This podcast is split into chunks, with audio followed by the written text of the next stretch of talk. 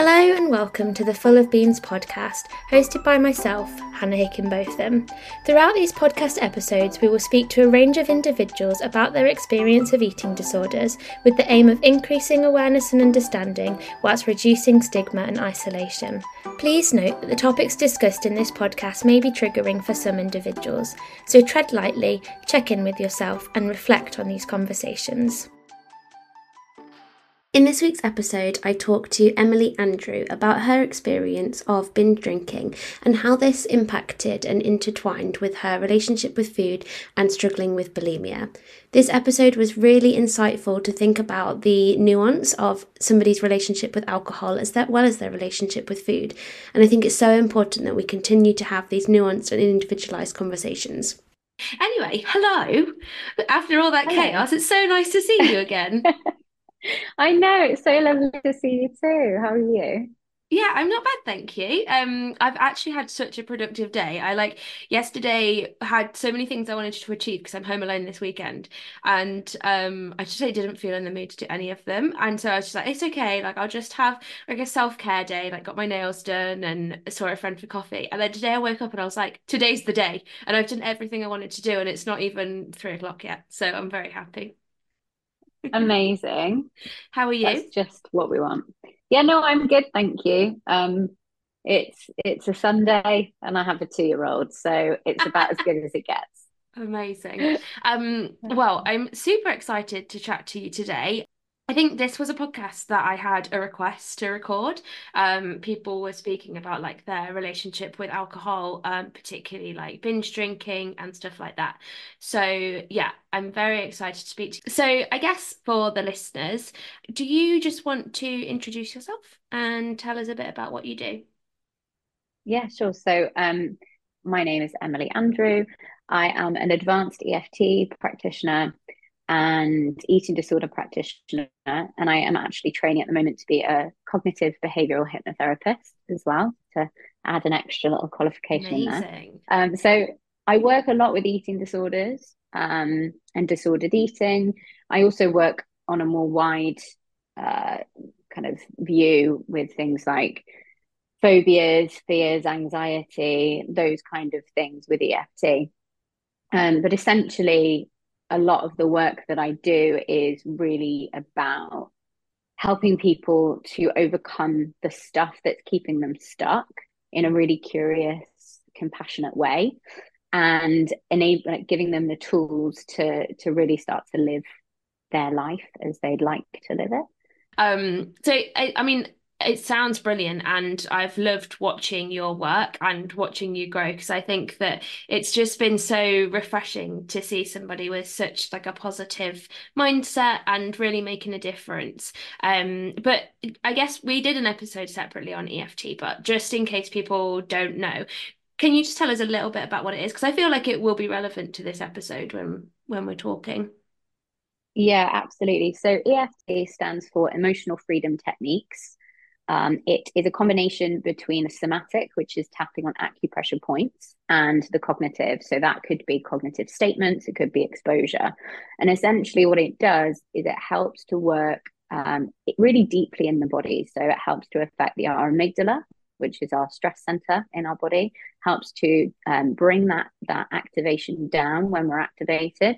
It helps to reduce um, blood pressure, cortisol levels, um, it changes DNA expression. It works really deeply, but the result of that basically means that when we're emotionally activated, whether that's where you know we're feeling extremely stressed about something, uh, or perhaps when we um, go through something quite traumatic, uh, triggers, etc., it helps to bring those down, bring the emotional intensity down out of that, so then we can make a choice of how we want to act.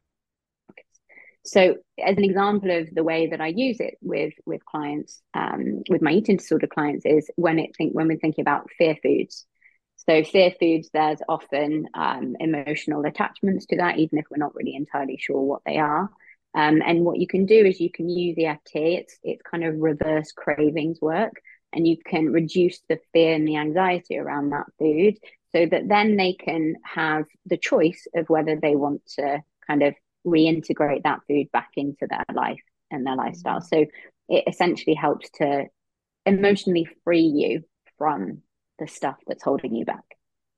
Wow. It all sounds way too good to be true. Like the, I think, you know, that intensity of that fear around whatever is holding you back from like, you know, moving on from an eating disorder or eating a certain food, it sounds amazing to have that freedom to not have that anxiety anymore.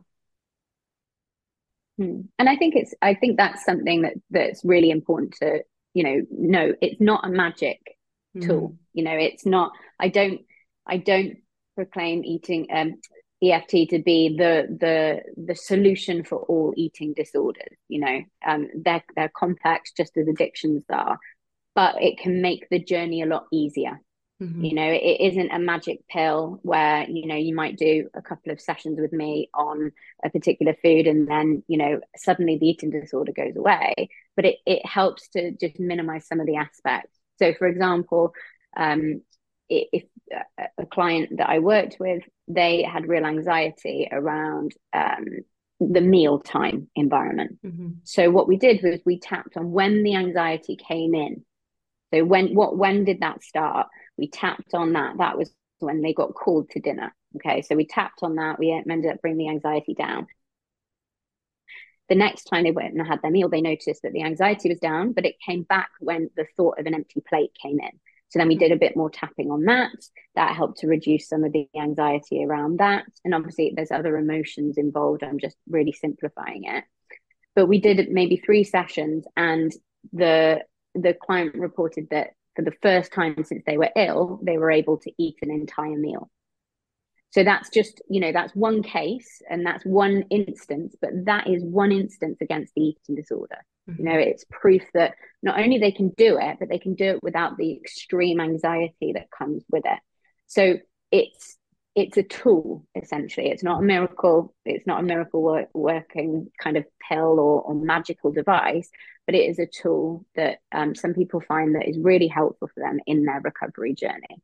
Um, yeah. And I think it's so important to highlight that, isn't it? Because I don't think there's any one thing that is like a magic fix for eating disorder recovery. It's it's a concoction of lots of different things, which, which is what makes it so challenging.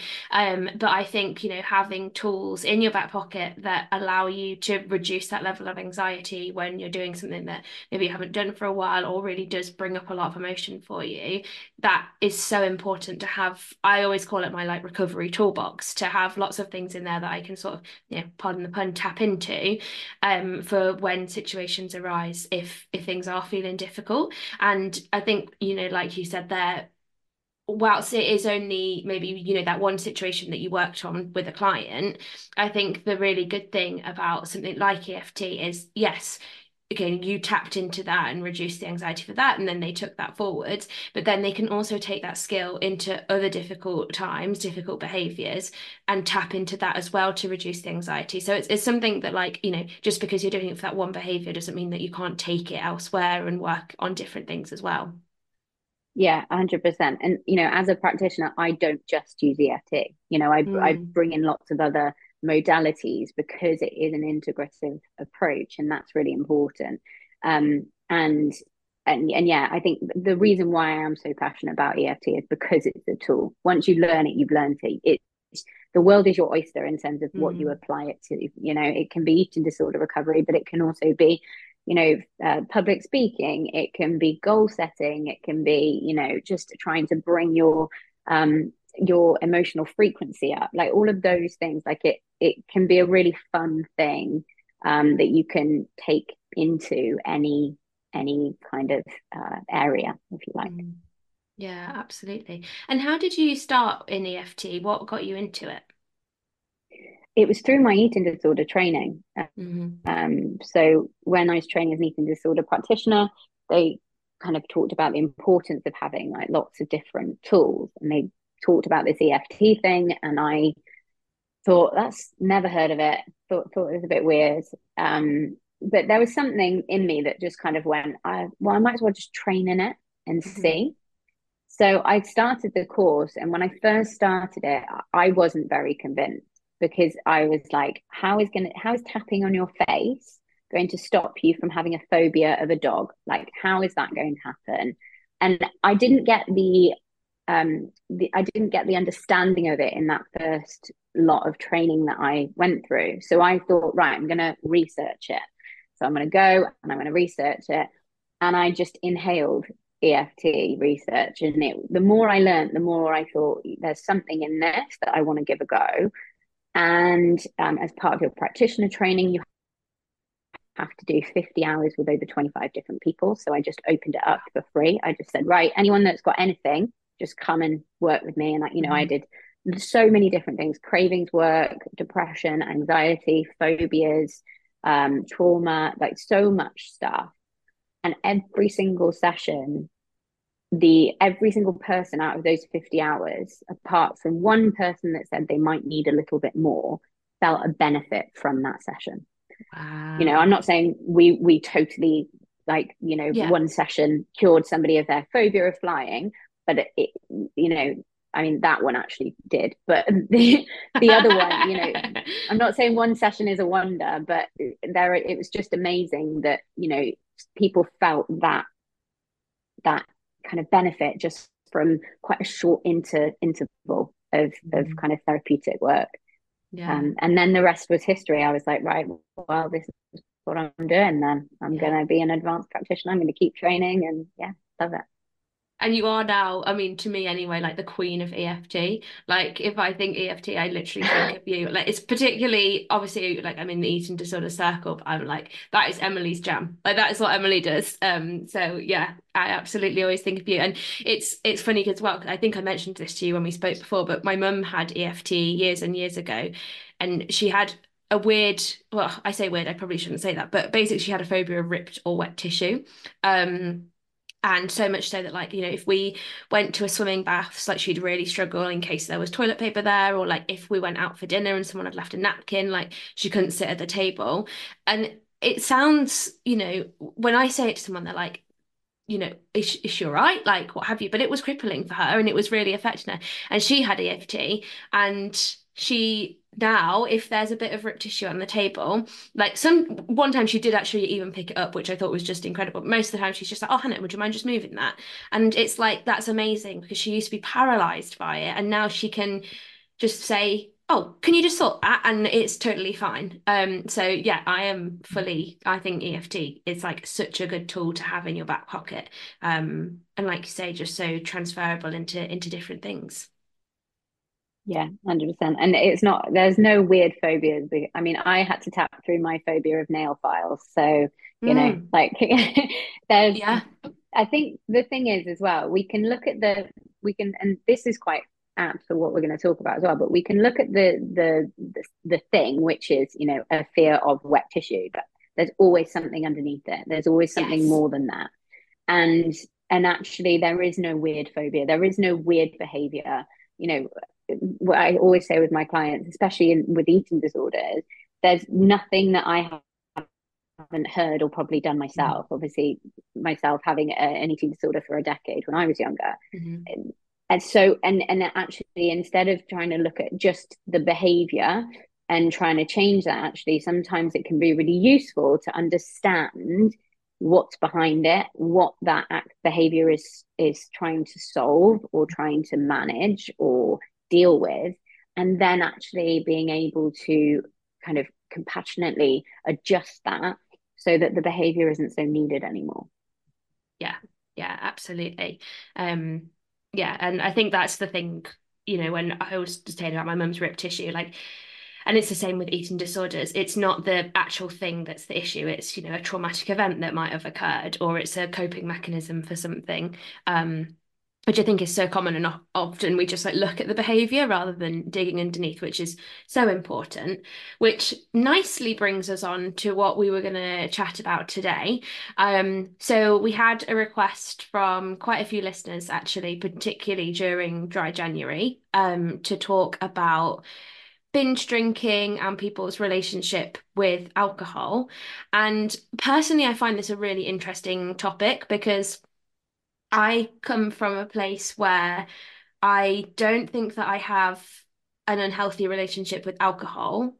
Um, apart from when I'm like really struggling emotionally. And if I'm in a social situation, I will start drinking and then be like, oh, I feel better about myself now. And then I won't be able to stop. But if I haven't started, then I'm okay. But equally, on the other side, it's a difficult relationship to navigate because for me, cutting out alcohol also means cutting out calories, and there's the fear of calories in alcohol. So actually sometimes having a drink is beating the eating disorder in a weird way but then obviously there's the complexity of kind of numbing and things like that.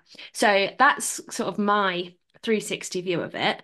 Um, but i really wanted to speak to you about your experience. So do you mind sharing with the listeners what your experience has been with alcohol yeah absolutely. Um, and i love this as well because it is such a nuanced conversation. Mm-hmm. um, so my, my experience so um, I, I, alluded to it before. I myself have struggled with eating disorders um, from probably the age of around 14 15 um, i had anorexia and that later developed into bulimia.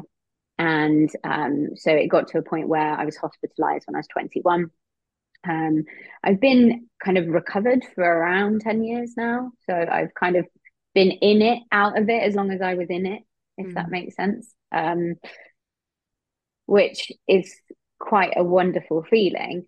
Um, but for me, essentially, the way that alcohol played a part in that was very much a uh, kind of accompanying my kind of binge purge cycles quite a lot of the time. Um, and I never thought I had a problem with alcohol uh, because I was kind of using it in a way of my eating disorder. But what I found when I did kind of, uh, I, you know, I, I kind of came away from bulimia was that I started to use alcohol in the same way that I used my eating disorder. Mm. And so there was a, and it was really interesting because, you know, I'd been out of recovery, technically, but whenever I drank, there was a side of the eating disorder that was still there. It was like the ghost of the eating disorder a little bit. And it was it it was quite hard for me to admit that because I was like, but I'm better now. Like, you know, I'm starting to live my life and, you know, all of this stuff. But then I I noticed that there was the same kind of patterning of I want to feel numb. You know, I don't want to feel anything. I don't want to think anymore. Um, and I wasn't drinking, you know, every day. I wasn't, and I feel like anyone who has had a problem with alcohol will always say this. I wasn't drinking every day. I didn't mm-hmm. wake up and have, um, you know, I didn't wake up and have a drink. But the way that I was approaching alcohol was becoming very problematic for me. Um, so I ended up basically saying, I'm going to stop drinking for a year. I'm going to just try it and see. Because at that point in my life, I was like, well, you've got to have something. You can't be too too healthy because that in itself is a bad problem. So you've got to drink because everybody else drinks. Mm. Um, so I can't continue to justify it for a while, but I just thought, you know what, I'm going to have a year off and I'm going to see what happens. And I quit um, on my birthday in April 2019. By October, I was off my anxiety medication and I haven't drunk anything since. So wow. it's five years later in April this year. Um, and I haven't felt the need to drink again just because the benefits for me have been so vast.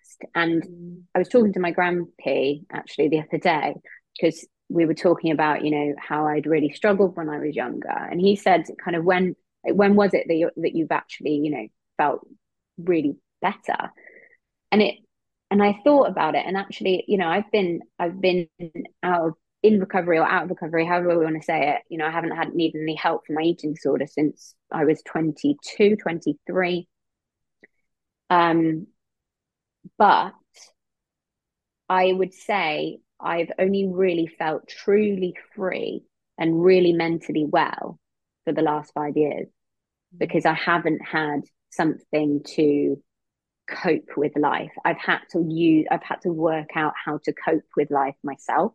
Mm-hmm. Um, so yeah, that that's kind of a mini roundup. But if you've got specific questions, please mm-hmm. let's let's dive. I in. have lots of. I always have lots of questions. My mind is like. um, no, I think it's. I mean, firstly, congratulations. And what would you say for like you know when on your anniversary? Do you have like a specific word? Is it like happy birthday, happy oh, you kind sober of, day? You can kind of say happy soberversary. Soberversary. Okay, People well, happy soberversary for April. Um, that is that is fantastic. So you know, amazing. Well done. Um, I think something that's really important to like that I always want to talk about in this sort of thing is that once again, it's another behavior that it can be approached in life in a healthy way and it also can be like an obsessive compulsive way. So you know i'm thinking about like exercise. Like i mean exercise is different because exercise has health benefits. You know having a drink doesn't necessarily have health benefits but you can just have like a couple with your friends and that makes you feel really happy and then you move on with your life and that's fine. Um but like exercise, drinking can be something that is also very negative and addictive. And I think it's difficult because it's probably different for everybody. But did you have, or do you have, like things in your mind that you think that's how I can see how somebody would have like a quote unquote healthy relationship with alcohol, but then that's when it becomes unhealthy? I think it is really nuanced and it, the thing is, is that alcohol in itself, well, it depends what t- you take on it. Gabor Mate says that no drug is addictive. It's it's what predisposes the person to be to struggle with the addiction, you know, and that can be a brain thing, but it can also be a life thing. Um, so you know, it isn't necessarily, and I've always been really careful not to um, demonize alcohol, just as I don't mm. demonize anything else, because I do think that is problematic. Because often what you'll find with people that quit drinking, they will then start to transfer their coping mechanism into food. Mm-hmm. People struggle with their relationship with food when they quit drinking. That's really common, and I see it all the time.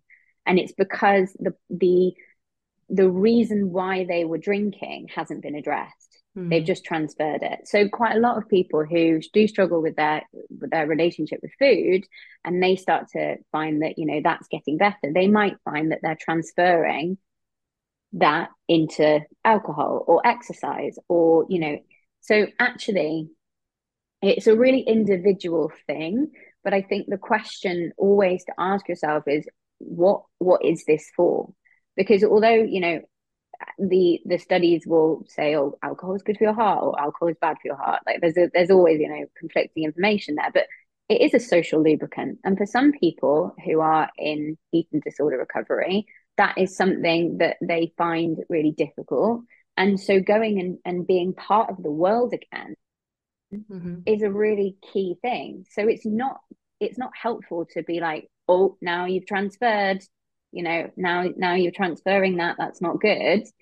Um but it's about being able to really get curious with yourself and give yourself the compassion to be able to go am i doing this because i'm trying not to feel something? Or am i doing this because i want to be part of something? Like and i mm. think it's um it's always kind of a learning and it, and you check in uh, uh, with yourself. For me i found that the more the more that i uh, really sat with myself i realized i couldn't cope with just being in my own head. Like that was something that i really struggled with. So it would be like let's drink if there's a celebration. Let's drink if we've had a bad day.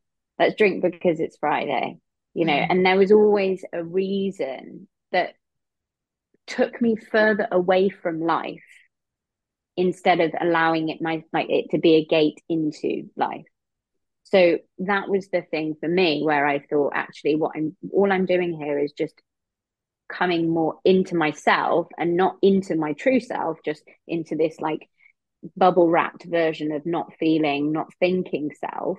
Mm-hmm. And that that was why I just thought, let's just try it for a year and mm-hmm. then we'll see. And I'm still in the process of of saying, well, we'll just see. Like, you know. I don't I've never been one person that's particularly, you know, I know for me, because there was there was and I don't know if there still is, but there there was a side of myself that that if I told myself I couldn't do something, then I'd immediately want to rebel.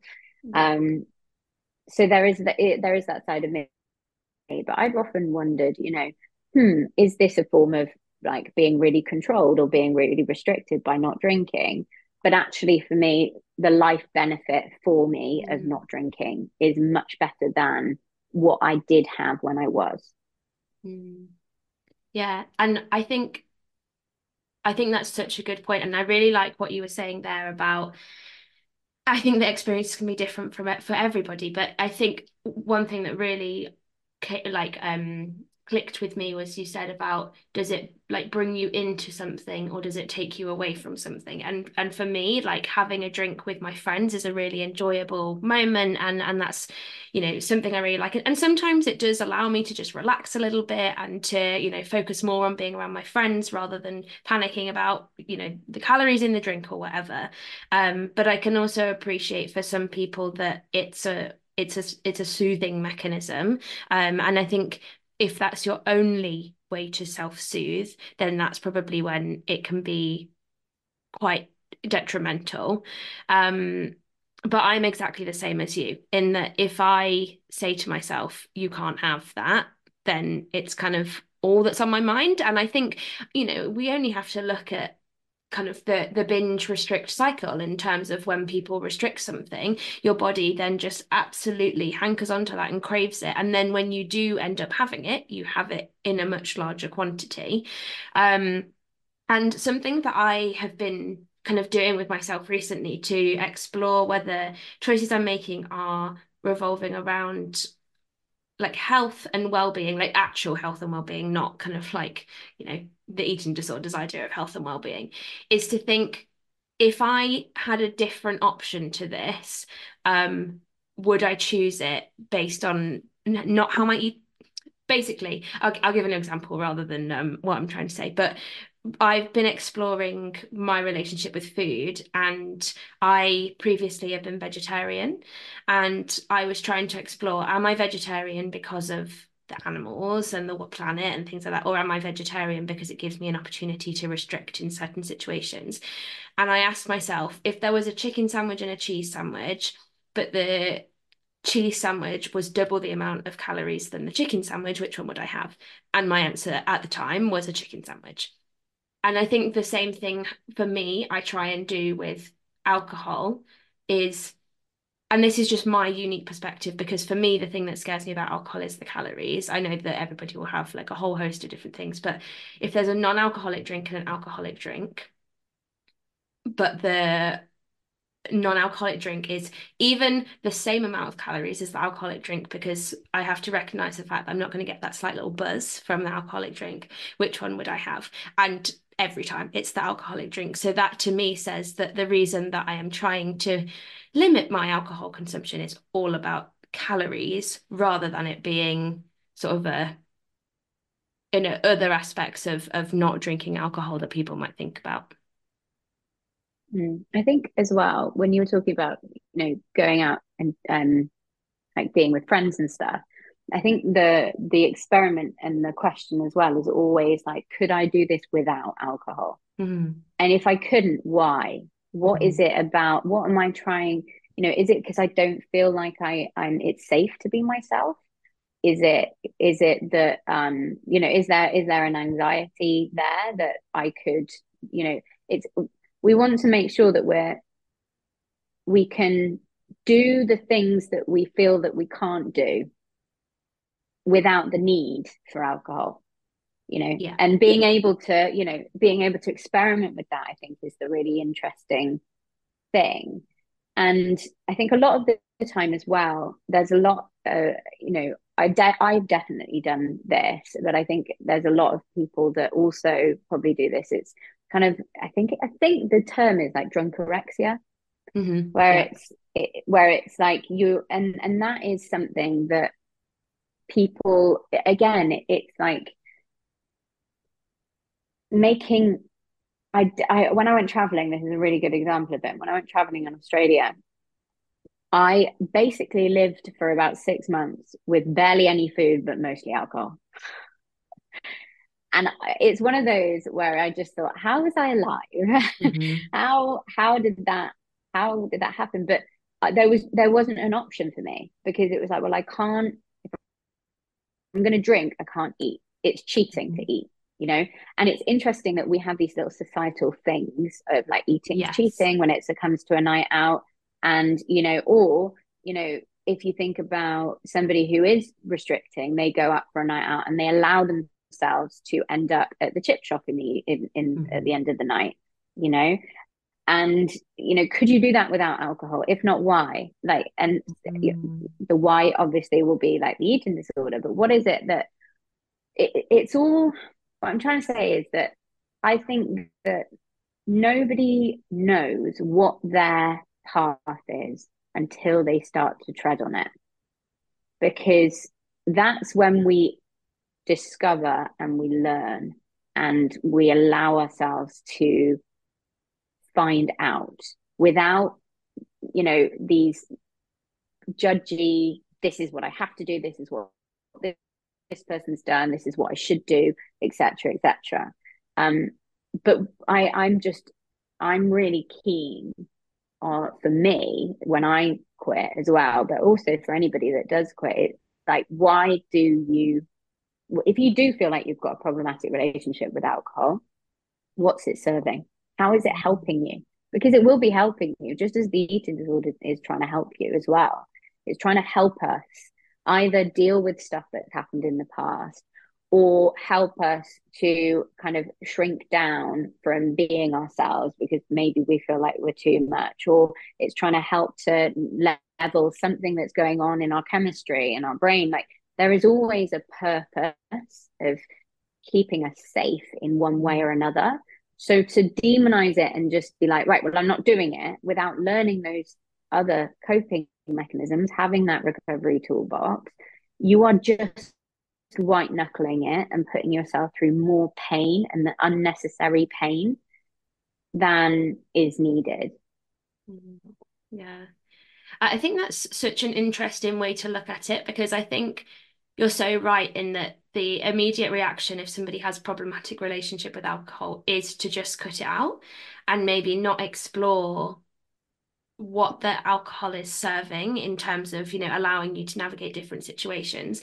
And I, I it's i guess it's really difficult because i think for a lot of people you know just stopping drinking is the easier thing to do um, and i completely get that. But then i guess you need to give yourself that extra time to um, actually then work out what it's allowing you to navigate. And to also give yourself compassion in that if you do have a problematic relationship with um, with alcohol and then you stop drinking not only are you then going to be missing the alcohol maybe for the social lubricant side of things the taste of it whatever you know whatever thing you liked but you're also then not going to have that coping mechanism for those things that you've kind of not been able to feel like you can navigate without it. So then it's like a whole barrage of things. Um so i suppose then it's a really good time to start to think about other coping mechanisms that can support you. But i also think there's that added extra of and again I, I say it's similar to exercise but i think that's probably because that's sort of how i relate to this because i'd say that would be my addiction is it is so normalized in society to I think particularly um, if I compare myself to my parents, my parents' generation is much more of like a beer each evening, sort of when you get back from work, or glass of wine with dinner generation. Whereas my generation is like don't drink for the whole week and then you go out on a Saturday and absolutely send everything that you can see. But that binge drinking culture is is so normalized and it made me giggle. Um I I did something really bad actually. On I was on a skiing holiday and we'd been skiing all day and I was bloody hungry as you would be. But I was like, no, I'm not letting my eating disorder win because I had in my head like I'm going to be going out later and like when you're skiing and drink beer and that was scary. And so I said to my partner, "Oh, would you mind?" Um, he was going back to the chalet. I was like, "Would you mind just getting me a protein bar?" And I was really proud of myself for asking. And I asked in front of lots of people as well. So I was like, "I'm really, really proud of myself." And one of my friends went, "Oh, Hannah, eating's cheating," and I was just like, oh, it's not cheating when you're recovering from anorexia. And my partner's mouth just hit the floor. But I was like, I just, I, I probably shouldn't have said anything, but I was equally just like, comments like that are just not helpful for anybody. Um, uh, uh, that was a massive tangent. But I think basically what I was trying to get to, I can't remember what I was saying. So that was just my tangent story. Just the normalization of it. Yes. No, I love that. And you're right though, because that it is so normalized. And I think when you do I, um, I think what I was trying to say earlier as well is that I think if I if my relationship with alcohol wasn't the way that it was, I don't think I would have recovered from my eating disorder when I did. Like I did, I needed that transition mm-hmm. because I went from something way worse that was life threatening into something that was a little bit more normalized, but still extremely problematic in in the way of it. And at that point in my life, it was like, well, alcohol is so normalized. Like everybody drinks, you know? And and if I didn't have that transition phase, and then obviously coming to the end of that when it, it started becoming even more of a problem than just um like just in terms of the way that I approached that drinking. Um when I when I stopped drinking, I thought that there was going to be a really big wave of people asking if I was pregnant or asking if I, you know, had a had a drinking problem or having an opinion or and and I guess it, for me, not everybody has this, but I was quite lucky in that people just respected the fact that I said I'm doing it for a challenge to myself, just to mm-hmm. see if my what happens in my life if I stop for a, a, a year and by kind of eight months in, nobody cared. I mean, nobody cared anyway. I think people, we think we worry that people will care a lot more than they actually do. Um, but they're so self-obsessed. I, guess, I always think with this sort of thing, like you think that they'll care, but actually they only care about as long as they can still do what they want to do. They don't care what you're doing. Exactly, exactly. If I was, if I was, you know, preaching at everybody that why the reasons why everybody should stop drinking alcohol, yeah. maybe it would be different. But that's ne- that's never really been what I've been like. I think there is a transitional phase where you are a little bit more and I don't know if you found this. I found this with eating disorder recovery as well, and I see it in my clients a lot. And I and I definitely went through it where you go through an eating disorder and then you get really angry about diet culture, and really angry about society and the way that society is with, um, you know, that just all diet culture stuff, and that you know it, it becomes this massive thing that you get really angry about. And then I always say with my clients, you get to a point where it's just like quiet confidence, where you don't need to be arguing with people about how problematic they are anymore, or you know why they shouldn't be saying that. There, there might be some things that will still kind of trigger that in you, but generally there's such a calmness about it, and I feel like that happens with alcohol as well because you learn a lot about the way that alcohol works with the brain and all of that stuff and the fact that you know effectively it's a drug that it is it is a drug it's a, high, a highly addictive drug. Um and that and then you get to a point where it's just like yeah it's just something i don't really do anymore.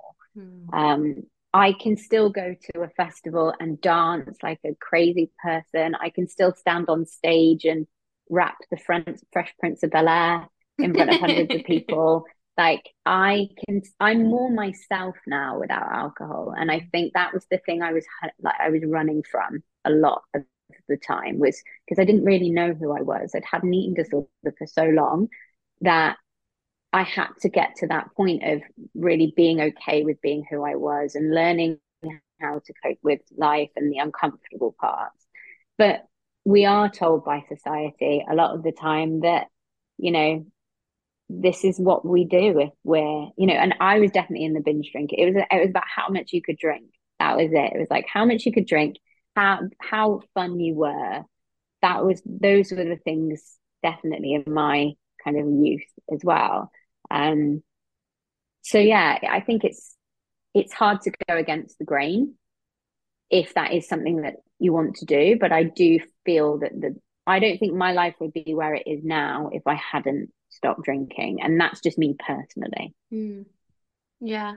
I think it's really interesting, and I think so much of what you're saying translates into why an eating disorder exists, or at least it does for me, in terms of I, you know, I don't think that I am enough and therefore my eating disorder puts me in situations or like I do I perform behaviors that I think are going to make me feel enough. And I think alcohol does that you know it makes you maybe more confident or more outgoing and then you you feel that you can be enough for everybody around you.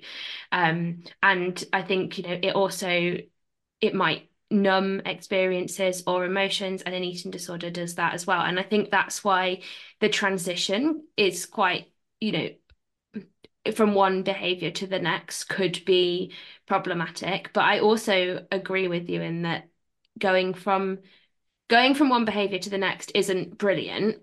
But i think if it gives you the space to explore things whilst being able to cope but also improving things i don't know whether it's it's not the worst thing in the world. Um but i kind of just wanted to ask you because you mentioned it at the start and we didn't really like talk much about it, but you said that like your binge drinking was very similar to your experiences of bulimia in terms of like the binge purge cycle. And I just wondered if you could maybe expand on that a little bit more for for the listeners. Yeah, sure. Um, so the I used I used to use alcohol a lot when I was in the binge purge cycle. So it would it would make things easier for me essentially because so I, you, I wouldn't sorry to butt in so you had the issue with drinking at the same time as the eating disorder so I thought it came after yeah no it it it developed it developed in the worst stages of my bulimia mm-hmm. I was drinking a lot so okay. whenever I would binge I would drink at the same mm-hmm. time because I was very ritualistic when I when I went through my binges because it would be like you've got to go and buy three of everything. So that ended up being like three bottles of wine as well. Okay. So that that that kind of, because then it was more of a it was just that it was it turned into this ritualistic thing, but it was also a bit it, it made it made the whole process easier because I wasn't really there. I was mm. totally numbed out and just going through the motions. Um, so it was a vehicle essentially for that cycle to keep going. Um, but then when, and I think the, the, the thing that you were, what, what we talked about briefly was when I did stop, um, when I kind of came out of recovery and my relationship with food was getting better, there was that part of me that felt like I've got to have something. So I can't be too healthy because that's bad too. So I'm going to drink. But what I found when I drank, I would, you know, they you kind of say you lose your inhibitions or like, you know, the mm. truthful you comes out, which I'm not, I don't totally agree with, but um, it became an excuse because what I would end up doing was I'd eat, I'd drink so much that I would be ill. I'd be ill mm. because I drank so much. So that's what I meant when I said there's like a ghost of the eating disorder behavior, mm. because it would be like I drink, I, I would drink a bottle of wine while I was cooking dinner. And, and then I'd feel so ill after dinner because I'd had this whole bottle of wine that I'd end up in that cycle. Mm-hmm. So it wasn't as uh, it was a lot and it, it, took me a long time to realize that as well because i think there was a huge part of me that didn't want to see that because it was like no i'm better now. I've mm-hmm. i've struggled i've struggled against this for so long. I'm better now. And once i became more aware of it that lessened you know a lot. But the numbing element of that was still what i was chasing for a long time was just not being present, not thinking, just going to sleep, not having to be there. Um, and I think that that is something that is quite common for people that do drink as a way of escaping. Um, and those are the those are the people that maybe do want to think about what this what what this is serving in their lives. Mm-hmm. Um, when we trained, we you know the what we were told really was that if you are in eating disorder recovery, then um, you shouldn't drink alcohol. There was kind of this this idea that that can really get in the way, especially if you are on, you know, antidepressants or mm. um, that kind of just because of the chemistry of of everything going on. But then there is the argument of, but is that because of the calories, which I think is something that should be addressed and should be challenged. Um, but it, it, I think it needs to be done in a really mindful way. Um, because otherwise, you might find that there is an element of just um, kind of trying to do everything at once and just getting overwhelmed and nothing sticking. Mm. If that makes sense. Yeah, yeah. I I think um, that has been my process with recovery. I'm I was always when I tried to do it years before, it was like, okay, we're just gonna like jump off the cliff and into the sea and whatever will happen and gonna like strip off all my clothes and I'm just gonna be bare naked and I think you do get to a point where you do have to do that um but often you know if you you have to get to a point where you just like dive in and you just go and see what what the world has to offer you. But I think like stripping off all the like coping mechanisms and stuff that you have can actually be quite detrimental because you then just end up running back. Whereas if you you know unpack them gently and explore what serve what they're serving you um you know what's the meaning behind them what things can't you maybe do because and that's helping to navigate that. That's a much better approach because then you're actually exploring it. You can put other things into place and you're not like quickly running back.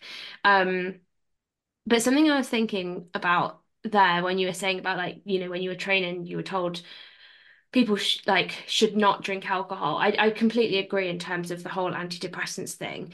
Um and actually i was just thinking you know if you did say to somebody you know maybe you shouldn't be drinking whilst you're in recovery from alcohol because it could act as sort of a different coping mechanism again this is probably just my perspective because of the reason i'm fearful of alcohol but you don't necessarily have to drink alcohol in order to have a drink that has calories in it. I don't know. I think I'm just thinking about this very much aloud, but it would almost for me be more um scary to drink let's say a non-alcoholic drink like I was saying before that has calories in it. Because for me it's like okay i can allow myself to have this drink because it's going to make me feel better.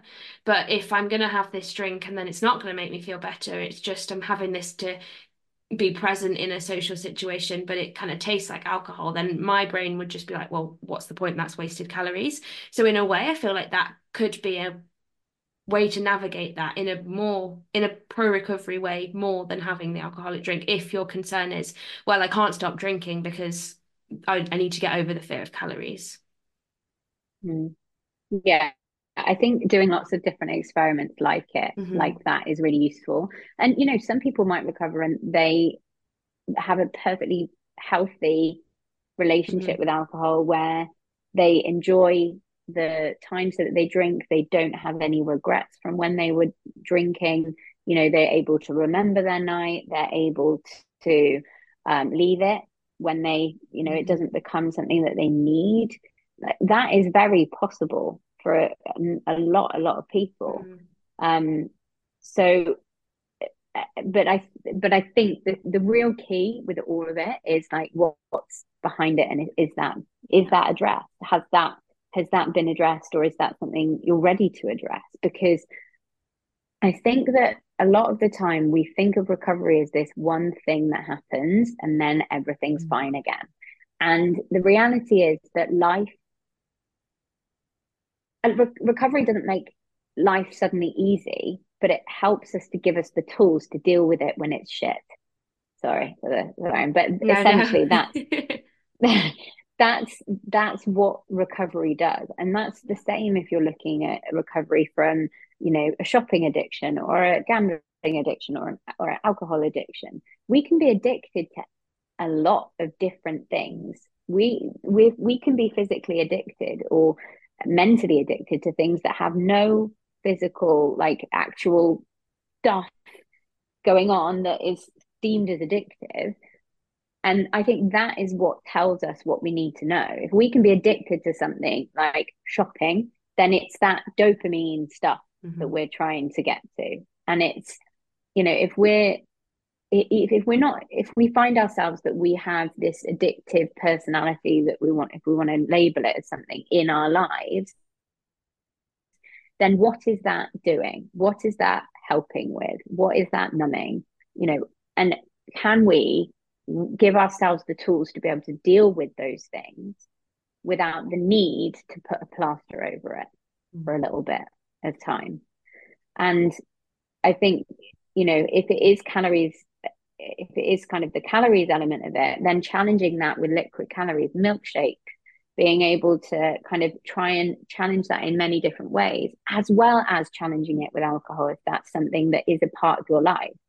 Depending on what stage of life you're at, alcohol becomes more or less important. Mm. I'm in my 30s now. I have a two year old.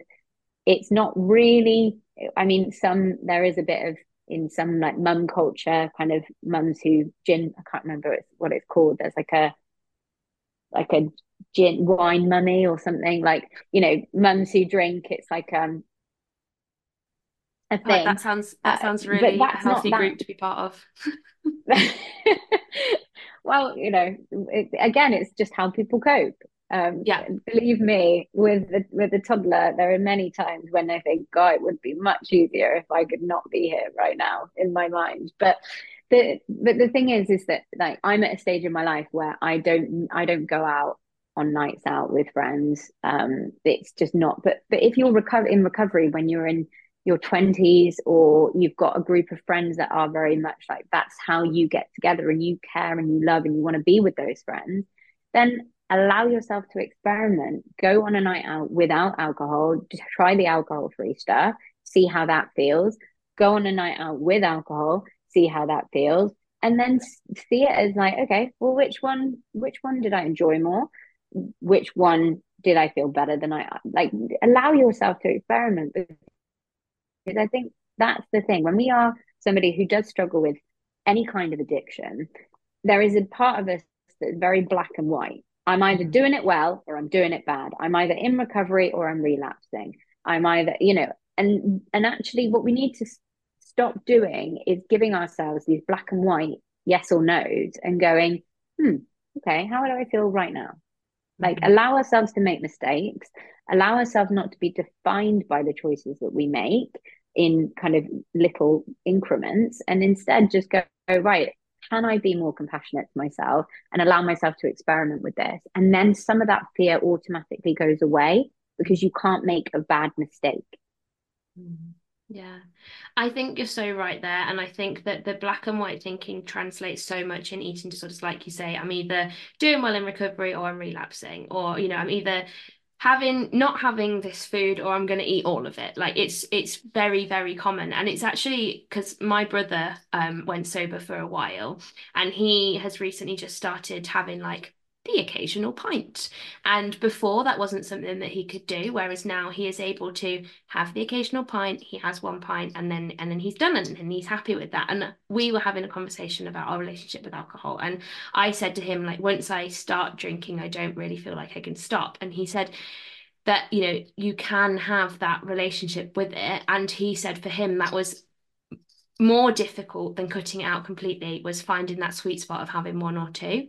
Um and i'm not saying that that's going to be the most difficult for for everybody and i guess for some people like finding that sweet spot just might not be a possibility. It might be that you do need to kind of just cut it out. But i think it's like you say it's so important that you experiment with it. And i think just from my perspective in terms of a lot of eating disorders revolve around restriction just being able to be flexible with this and experiment with it like you said you know if you get to the point where you don't want to have a drink anymore and that is purely for your good intentions and you can be honest with yourself absolutely fantastic. But if it comes a situation where you do want to have one two three drinks with your friends and you know you're having a nice time that's also totally fine. I think it's when that eating disorder voice starts creeping in, in terms of, you know, oh, you know, this is a slippery slope, or you've had way too many, or you've not had enough, or things like that. I think you can personally, for me, I think I know when that inner critic is coming in and when that eating disorder is trying to drive my decisions compared to,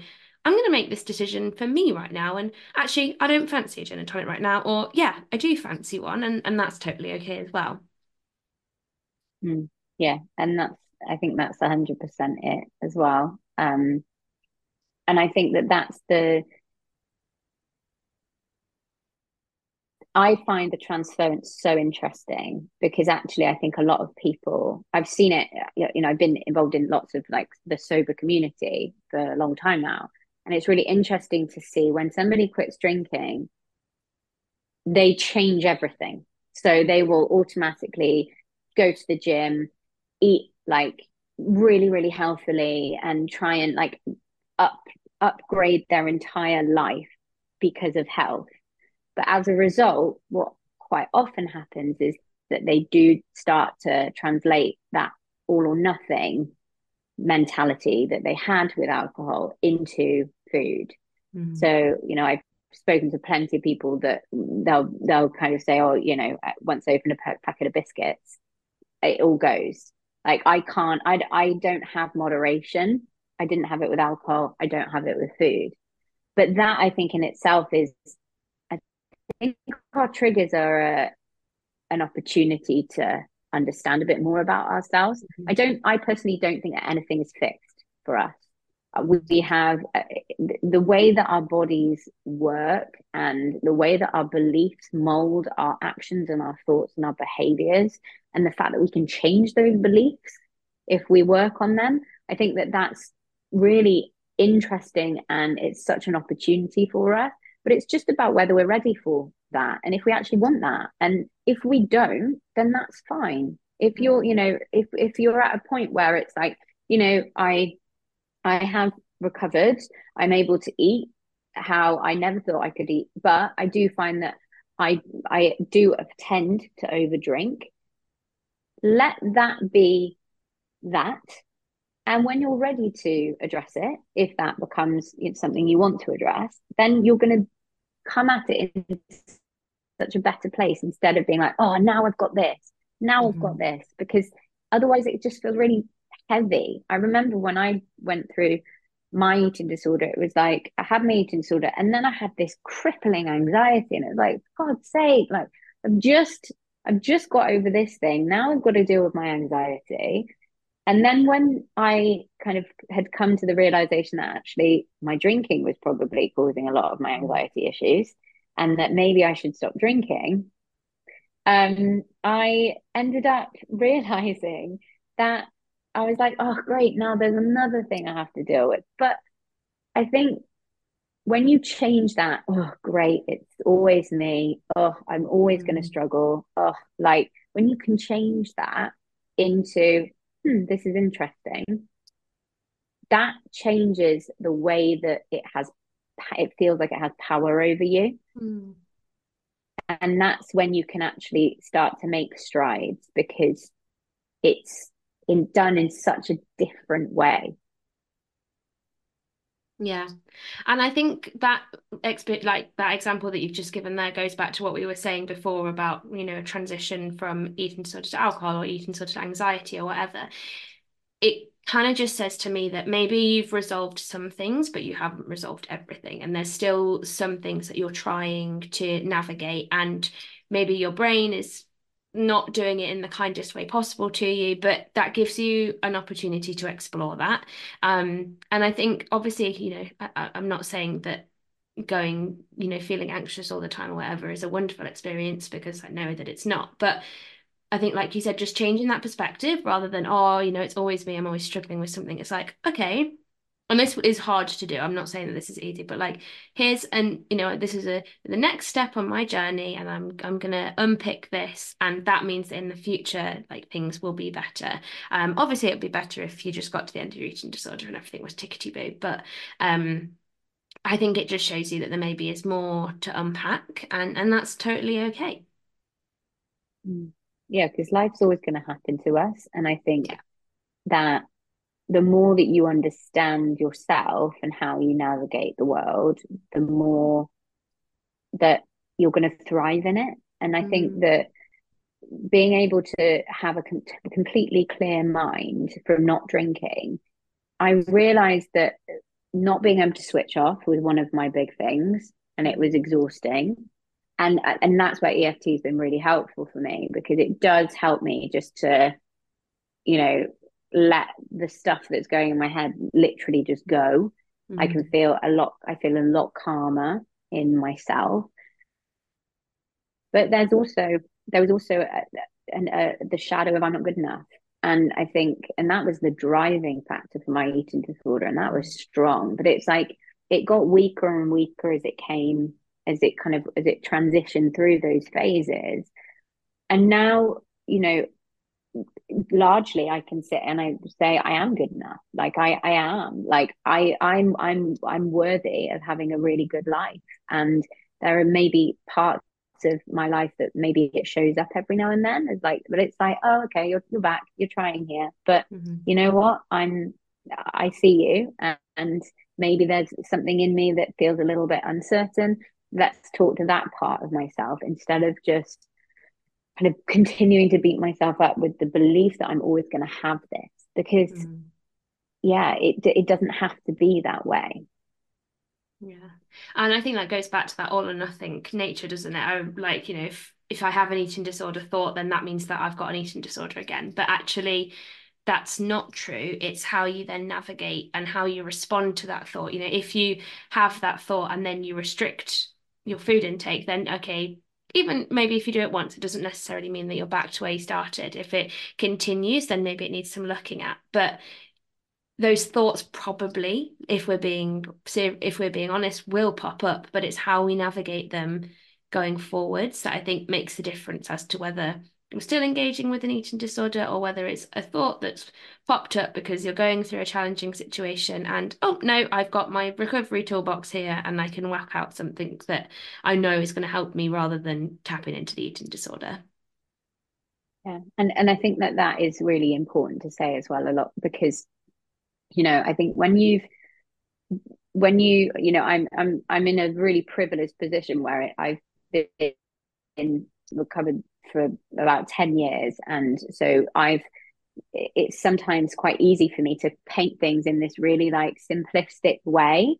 And I know from experience, it really isn't like that. I struggled for a long time. But it, it, you do, it is about you how you navigate. It's not about the fact that life suddenly becomes really easy or you never have those things again. When I, after I had my son, I used to, I struggled a lot with intrusive thoughts. And one of my thoughts was, if I eat, he's going to die. And like that makes no sense, absolutely no sense. And I do think that there is that part that, that may be slight, slightly an eating disorder element to that. But I acknowledge that I felt like that and I didn't let it become bigger than it needed to be. It was, I just let it become a passing thought um, and I was able to navigate using all the tools that I have so that it it didn't even need to be something that was like, uh oh, uh oh, is it coming back? Uh oh, like, am I gonna struggle? It was just like, huh, that's a really weird thing to pop in. Like, mm. I wonder what's going on. And what was going on was I was absolutely shattered. But you know, it's so it's it's really important to to to make that point because whether we're we're always going to be navigating life and our relationship to life whether that be our relationship with exercise food alcohol our bodies people around us. We are in relationship all the time and we need to be in relationship because that's connection and that's part of the reason why we are here to connect and to be part of life. So we're always going to come against challenges and and rocky patches but it's just about how we navigate through with the tools that we develop and that we learn and we gather as we go through it that and that's the stuff that makes the difference. Mm, yeah. And i suppose with that in mind like if you do get a disordered thought when you think that you're you know swimming along in life pretty fine it is sort of like a warning sign of oh maybe things aren't quite right here like what else is going on for me right now? Why do i think that it's you know a good time to lean into those behaviors? And maybe do i need to give myself a bit more self-care or a bit more compassion or really lean into what i'm experiencing at the moment to to look after myself rather than my natural instinct which might have been that you know what actually is going on and how can i explore that? Yeah. And and reminding yourself that you are not your thoughts mm-hmm. that your thoughts don't determine your actions they don't need to mm-hmm. um it's you know you you you can you can make that it can be just as interesting to watch your thoughts and w- without giving them any meaning you know mm-hmm. and allowing yourself just to check in i think that's that's really that can be quite a powerful kind of thing to to remind yourself as well you know it, it could be a calling it could be a there's something to look into but we can also give ourselves permissions just to acknowledge it as it's just a thought and that thought doesn't define who i am. It has no bearing on what i do. And um, i don't need to give it any more energy than it's just taken up. Yeah. Yeah, absolutely. I, I think um I was like feeling really anxious the other day and I was chatting to my mum and then I just got to the point and I was like, stop. These are just thoughts they're taking up too much space. I don't want them anymore. Let's move on. And it was really funny how my I was all of a sudden just like, hmm, this isn't even real. I'm just gonna move on right now. Um, but Emily, thank you so much. It has been so lovely to chat to you. I feel like we explored so much today. I think it's going to be a really, really useful episode. Where can people go to find out more about you and the work that you do? Yeah, so um, I am on Instagram. Uh, I'm probably most active on Instagram generally. So I'm at We Are Mind Body. Um, same on TikTok. Uh, and my website is www.wearemindbody.co.uk. Um, so yeah, I have clarity calls if people want to either know more about the work that I do or if they want to work with me. Um, and yeah, just send me a message and we can go from there. Amazing. Well, thank you so much. It's been so lovely to speak to you again. It's been great to be back. Thank you. If you enjoyed listening today, you won't want to miss next week's episode, so be sure to subscribe. Eating disorders are crippling illnesses, but with the right support, they can be recovered from. We really hope you enjoyed this episode, but if you require more support right now, please look into charities such as First Steps and Beat for support or talk to someone you trust.